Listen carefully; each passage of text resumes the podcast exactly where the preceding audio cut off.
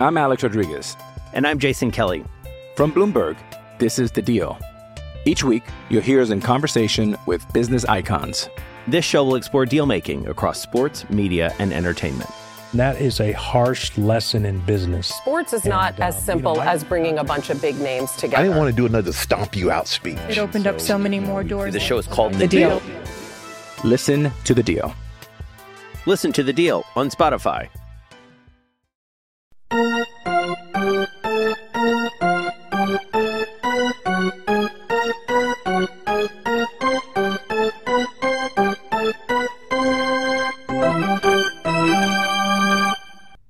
Back, everybody, to another episode of the podcast to be named later. Noah Hiles here, taking you through the first half of the show, and it's a it's a different episode. It's the same story. Pirates lose another one. They fall to four and sixteen on the 2020 season, and uh, I, I hate to see I saw this one coming, but there was an instance in this contest where I knew they're going to lose this game. And I think it was when everyone else kind of had that thought as well. And that was in the top of the sixth inning. This first segment's going to be really short. All disclosure, uh, Alex and I in the second segment have a lot to talk about. I know we're going to go long there, so I'm just going to be quick. The first segment of this show I want to talk about we were robbed of a great pitching matchup today, a great pitching duel. We had one for five innings for I think four innings, there was one hit combined from both of these teams, and the Pirates had it. Steven Brault was excellent on Wednesday night. Especially after you consider he threw 30 pitches in the first inning. He finished five innings with 80 pitches. He got off to a really tough start found a way to battle through and allow no runs. And then after that, he really settled in against the Indians lineup for, you know, in all honesty, honestly, they have a lot of good players in that lineup, but they're not performing. So he did it against a team that's not hitting the ball, but overall, he got the job done. Five shutout innings, 80 pitches, and you have to wonder could he have gone a sixth? Could they have avoided using Dovydas Neverauskas in that game? Because as soon as he came in, I think we all had that thought in our head. Well, this is where they lose it. And sure enough, it's exactly when the game turned. And then after that, it didn't really matter. Because three runs was going to be enough. You just knew it. The way Civale was throwing the ball, I mean, he's and the Indians, and I know some of you are thinking Noah is going to talk about his Cleveland Indians. He's a he's an Indians fan. He used to work in Ohio. But in all honesty, I mean the Indians have just so much young talent in that starting rotation, even without Plesac and and Clevinger. And Civale is a guy that we're going to be hearing about for a while. He's he's one of the what seems like hundreds of great young arms that this Indian system has produced and his talents were on display against the Pirates lineup that could just. We'll get into that in the second half of the show. But Brault talked about after the game saying that he right now feels like he is completely stretched out to go 100 plus pitches. He said he needed to see if he could go 80, and I, I'm going to spare you inserting the audio because I can I can pretty much directly quote it. He said if you can go eight, it's like training for a marathon. Once you can run 15 miles, you're ready to go. And I don't, I don't know if that's true or not. I've never ran a marathon, uh, but that's that's the comparison he used. Shelton said he was at the end of his rope. He said that was about 80 was the max that he wanted to allow Brault to go. Uh, and and Brault actually before the game didn't even know what his leash was. He just went out there and did his thing, and I, I wish they would have allowed him to go one more. I know you don't want you, the Pirates definitely do not need any more injuries, especially when it comes to pitchers, especially when it comes to good pitchers. And that's what Steven Brault is. He's he the last calendar year plus, the last two seasons, he's probably been their most consistent starting pitcher. He was probably their best pitcher in 2019, and he's been pretty damn good aside from one outing this year. So, uh, I don't know. I, I, I would have liked to see him. And this isn't a way to manage games. I get that. If you're Derek Shelton, you're not thinking of this mentality, but it would have been nice for the fans' sake. I mean, there's still a lot of people tuning into these baseball games to watch a four and at that time 15 team, now four and 16. Give, give their, give some excitement. You know, what else is there to be excited about with this team right now? Pretty much everyone in the lineup is underperforming. Why not let the guys who aren't underperforming and who are progressing put on a show? Why not say, you know what, bro? You got 100 pitches. Go out there, have a good sixth, and if you can get it done in 11 pitches or 10 pitches, something that he did multiple times in that outing, we might even consider bringing you out in the seventh. Let him play. Let him just. What do you have to lose? I, and I, aside from the obvious answer of injury, and that's the main concern. I get it with the pitch count, but I mean, come on, man. It's it's baseball. Let him compete. At least part of me thinks that. I don't know. And if you and if you're gonna take him out, why why Neverauskas? Why? I want to know eh, and we never got a chance to really see how the game would have unfolded if if there was a scoreless sixth inning. I want to know what the rest of the layout would have been for the bullpen. Was Kela still going to pitch the ninth? Were they going to pitch him back to back days? If the game was tied or if the Pirates had the lead? Who was going to get the eighth then? Were they going to go Rich Rod back to back days? The answer everyone wanted to hear, the alternative option was why, why was Hartlieb not selected for the sixth? And I think their plan was well, we want Hartlieb available for later in the game if it's close. Which I don't necessarily hate that mentality, but I mean, come on, man. Like, look, it's not going to be a close game if you. Uh, I don't know. I mean, they were one pitch away, right? They were one pitch away. If if he makes that pitch right and, and, and Santana doesn't hit it out of the freaking stadium, maybe that game goes differently. Maybe we find out if, if it's if it's Hartlieb in the seventh, Rich Rod in the eighth, Kela in the ninth. I, I don't know. Just a frustrating team to cover. I'm sure it's a frustrating team to I mean, I know it's a frustrating team to watch and root for. It's it's a long season, and we're only a third of the way through. There are a lot more frustrating aspects to the team, though, than the starting pitching and the usage of the bullpen. And we're going to get into that in the second segment. Alex will join me, and we're going to talk about the Pirates lineup. Is it the best? Is this Pirates lineup the best group of players this organization can put on the field right now. We'll discuss that when we come back. I'm Alex Rodriguez. And I'm Jason Kelly. From Bloomberg, this is The Deal. Each week, you'll hear us in conversation with business icons. This show will explore deal making across sports, media, and entertainment that is a harsh lesson in business. Sports is and, not as um, simple you know, as bringing a bunch of big names together. I didn't want to do another stomp you out speech. It opened so, up so many more doors. The show is called The, the deal. deal. Listen to the deal.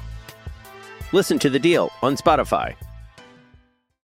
With threats to our nation waiting around every corner, adaptability is more important than ever. When conditions change without notice, quick strategic thinking is crucial. And with obstacles consistently impending, determination is essential in overcoming them. It's this willingness, decisiveness, and resilience that sets Marines apart. With our fighting spirit, we don't just fight battles, we win them. Marines are the constant our nation counts on to fight the unknown. And through adaptable problem solving, we do just that. Learn more at marines.com. Second segment of the show, and as we always do it, my good buddy Alex Stumpf joins me. I pulled him away from his computer again. You writing anything good?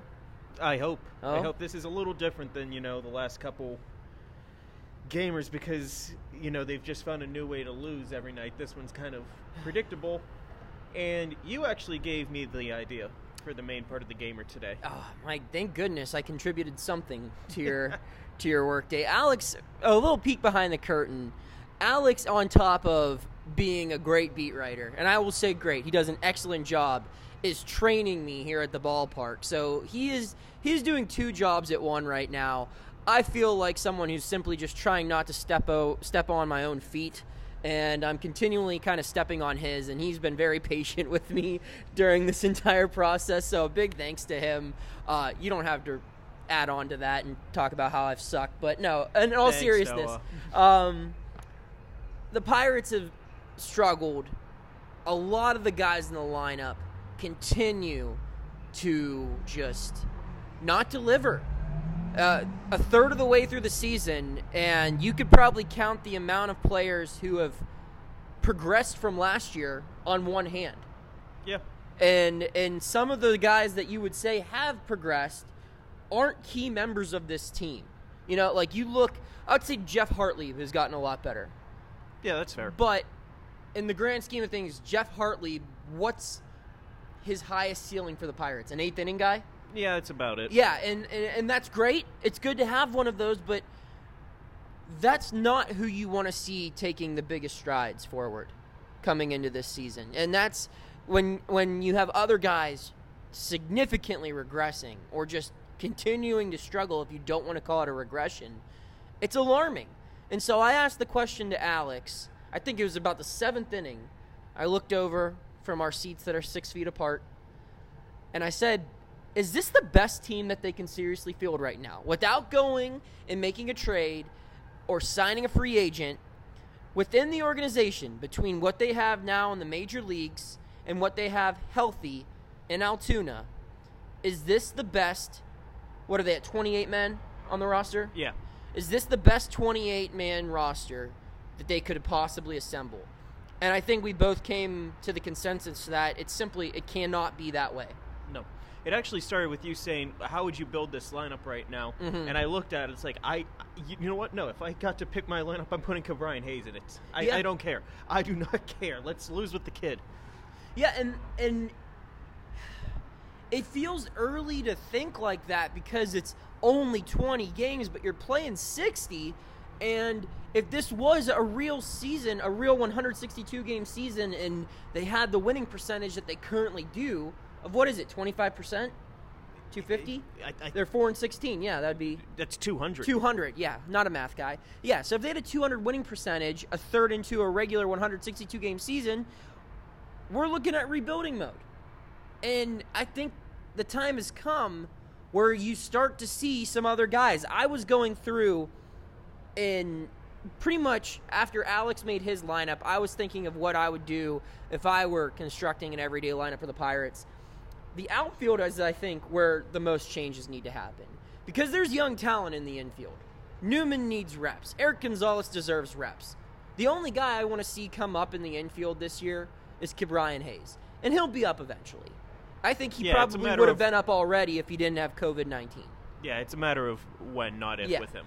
But the outfield, it's just time to move on with some of these guys. First things first, Jarrod Dyson just doesn't belong on this team. There's no purpose for having him. His OPS plus starts with a negative, And, and that's. And which Dan, is insane. Dan That's not a joke, people. That is yeah. a fact. Dan uh, went on Mark Madden on uh, Wednesday, on ye- yesterday, and he and Mark kind of talked about this, where he said there's just no purpose for him. You you brought him in, the Pirates brought him in to be a semi notable name. I mean, if you watch baseball, you remember him being a part of that Royals World Series team, um, and you know him for the defense and the and the and the ability to steal bases. And you thought, okay, they at least have someone who has played center field before, replacing Starling Marte, one of the better center fielders in the game of baseball. They didn't just roll out, force Bryan Reynolds to play center field, or roll out into the season with Jason Martin as their opening day starting center fielder. And I didn't hate that move because it's affordable and, but it's just what what what's the purpose of playing Jarrod Dyson another inning in a Pirates uniform? He's 36 years old. He represents no part of the future for this organization. He really only wants to be here because they're paying him money. I think he's mentioned that. He, he quite literally said that. Yes. Yeah, multiple times, which I don't No, necessarily no, get hate. your bag. I don't blame honest. him. Yeah, that's yeah. Hey, Trust me, as a journalist, we get a lot of canned whatever Yeah. responses. Whenever Dyson says, you know, it ain't too good out there, they gave me a contract offer. It's like, you know what? God bless you, man. yeah, Thank you. hey, thanks for being real. Um, but it just makes no sense for him to be here anymore. If this was a team competing for the playoffs, uh, I mean, if they were anywhere realistically close to a playoff spot, I might consider him staying around just because he's someone that could pinch run in a close game. And, I mean, maybe not get picked off on second base when he represents the game winning run. Oof. Oof. Yikes. Uh, but no, he needs to be DFA'd, and he needs to be DFA'd yesterday. And I just, I just don't see why you keep him around and not bring up someone like a Jared Oliva or, or give Cole Tucker more reps, move guys around, and put Osuna in the outfield, not in center field, but Osuna in the corner outfield, and maybe put Reynolds in center field. I mean, hell, give Newman a shot out there or something. I mean, there's there's no point on him being out there. And you want to weigh in on Dyson here I- real quick I'm before go- we get I'm into the next outfielder? I'm going to preface it with saying that I, I am 100, 110% in favor of giving the starts to Martin, to giving them to Tucker, to giving them Oliva. Uh, Dyson still has been a good influence for Tucker trying to learn the outfield. He's been a good influence in the clubhouse. So I I mean, if it comes down to hey, roster spot, Oliva or Dyson, I would take Oliva. And, and you know what? That's kind of the whole reason why they brought in Dyson this year because Oliva wasn't ready. I mean, that's just it's just how it worked out. So, uh yeah, I it's not a great playing devil's advocate right there, No.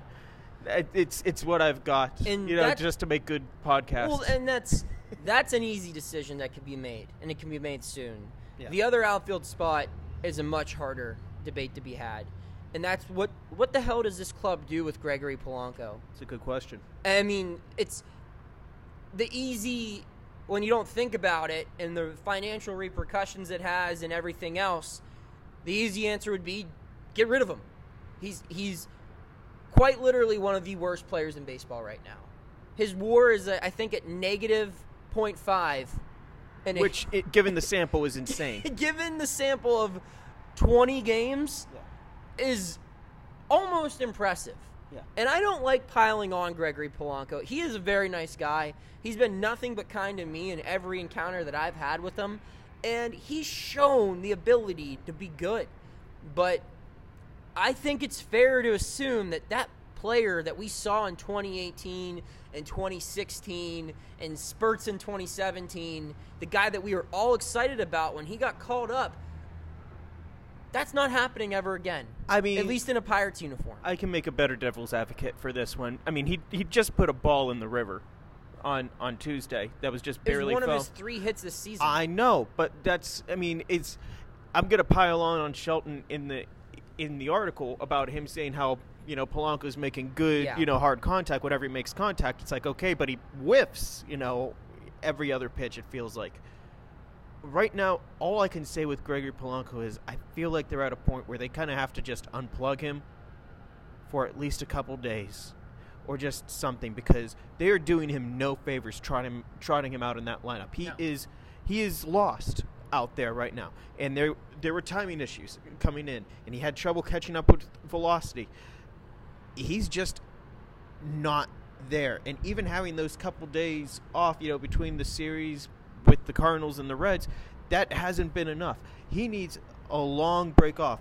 This is a situation with Gregory Polanco where it, it, it would just be so tough. I know everyone wants to cut him now, but it would be so tough to do that. A because it, it's a big contract for the Pirates For the that Pirates, they, yeah. that they would just have to eat, and B there are still some glimmers of hope. How fainting they may be, they are fainting. I am not going to be, you know, sugarcoat it. But if they could, you know, with a proper off season, be like Gregory, we're gonna get your act together, and he hits well, you know, to open 2021 he becomes an interesting trade chip. But you know that's that is really all you could really look at with Hope Gregory. Polanco Yeah. uh, right now is he gets it all together well enough that the Pirates could trade him for a 40 grade prospect during the 2021 trade deadline. And with the depth of the outfield that the Pirates have right now, I don't know if you could just cut him right now Fair. or in the off season because there isn't a whole lot to speak of. They might have to go to free agency and find like another Dyson type, you know, just to bridge the gap, you know, that mm-hmm. extra year for Swaggerty or Oliva if they don't want to, you know, bring him up now. It's it's That's- really it's- sad. It's it's sad. It's not what they want, but they're kind of between a rock and a hard place that they really have no choice but to stick with Gregory. But that doesn't mean you have to trot him out in the lineup right now whenever he's betting what like 070. It's bad. It is. I've not seen a Pirates hitter look this lost at the plate. You know, exempting like the Brett Morels and the you know guys. Michael Martinez. Yeah, throw Yeah. those guys out of the window because they're not. This is a guy leaguers. who's been a regular starter Yes. for five plus years. I have never seen a guy Mhm. be in the major leagues this long look this lost. I mean, he was, a, he was a starter on a team that won 98 games. yeah. And uh, yeah, it's just. I was thinking during the game, thank God there are no fans in the stands. You know, kind of, kind of. I, mean, what, for him, for him. I mean, I, I wish there were fans at these games. It'd be fun for us. I- I But- knew for Gregory, but yeah, for, it's a fair For point. Polanco, like, just I can't relate to what it's like to slump in the big leagues, and I'm not going to compare my slumps in Colt League or high school baseball to what he went through. But just when you're slumping at anything in life, when you're slump, when you're making mistakes at work or something like that, and you just can't seem to catch a break, can't get it right, you you get in your own head, and I could only imagine. And he's clearly in his own head right now. He's clearly. I mean, he's someone he. You can tell when Gregory Polanco's upset and frustrated. I mean, he's he slammed his bat multiple times after he pops out in the infield or strikes out. I could only imagine how much more that would be intensified if there were if there were people chirping him when he was out there in right field or after a strikeout and you hear the boo birds. Like, I mean, he's heard before like Sean Rodriguez and everything. I mean, but this is this is a whole nother level, and it's it's it's almost sad, like you said. It's it's it's upsetting that they continue to put him out there and watch him struggle. Where this is something where I think I don't know. I don't want to make these assumptions like that, but I I wouldn't be shocked to see Gregory Polanco on the IL here soon. I mean, Come up with shoulder inflammation or something along those lines. Yeah, I mean it's it's not a good situation Yeah. for him at all this year. He's in a rough spot, and I, I feel the one thing I will say in Gregory's defense, like I I had a question asked about like Tabata. You know, like are they the same player? It's like no, they're not the No. same player. I mean, Tabata Tabata was you know the lazy ball player who got Tabata never hit more than six home runs in a season. Yeah. I don't think. Tabata A never produced like Gregory Polanco did for those couple years early on in his career. Yeah. And B uh, Polanco, there are few people who have worked as hard to you know stay on a ball field than Gregory Polanco the last couple years. And yeah, it, a lot of it is self-inflicted because of that slide. But he, you know, I mean, he's not lazy. Lazy people don't go to physical therapy six times a week during the off season and then you know double down on it during summer camp And, or, mean- or during the shutdown before summer Yeah, camp. I mean his body transformation too over his career. I mean, yes. going into 2018, I remember seeing or 2019 when he came back, he put on a lot of muscle. Yeah. And uh, like you talked about his rehab, he he's worked his ass off, and it's just been. It's kind of like when he came down with COVID. It was just like, of course it would be him, you know. And it's it's not his fault, but I mean his career's been derailed from hamstring injuries and and a slide to second base in a game in September that meant absolutely nothing, and it's just tough to see. And in the I, I would like to see one of those, you know, girls with a time machine, boys with a time machine. Yeah. it's like Gregory, hold up at first, buddy. yeah, Gregory. Yeah, it's just a single. We're good. We're good. That I might make that, uh, but um, Uh, and then Alex, one last thing in this in this extra long second segment, because um, I just love talking baseball with you, pal. We're not going to play the audio. We can pretty much summarize it. Uh, Pirates manager Derek Shelton was asked a few questions about the construction of his lineup. He was asked about why Gregory Polanco continues to be put out there. His response was, "Well, when he does hit it, he's hitting the ball hard." He'd struck out 21 times, I think, in the 40 plate appearances he had, or at bats he had at that point in time when the question was asked, but he was hitting the ball hard, I guess. Another guy he talked about was Adam Frazier. He was asked about. Someone asked him, you know, what what are you seeing that gives you the thought to continue putting Adam Frazier out there in the leadoff spot? And his response was Frazier's having good at bats. And uh, what else did he say, Alex? Did you? It was consistent. He didn't say good at bats. He said consistent at bats. Consistent at bats, and that's there's a joke in there. Yeah, I mean that I can't refute that. There's there is some sort of consistency. I don't know if that's the kind of consistency you're looking for from a leadoff hitter, but I mean, the lineup construction I think is what's more frustrating because in reality, we're talking about the best team that they could put on the field. That's what the whole point of this segment is.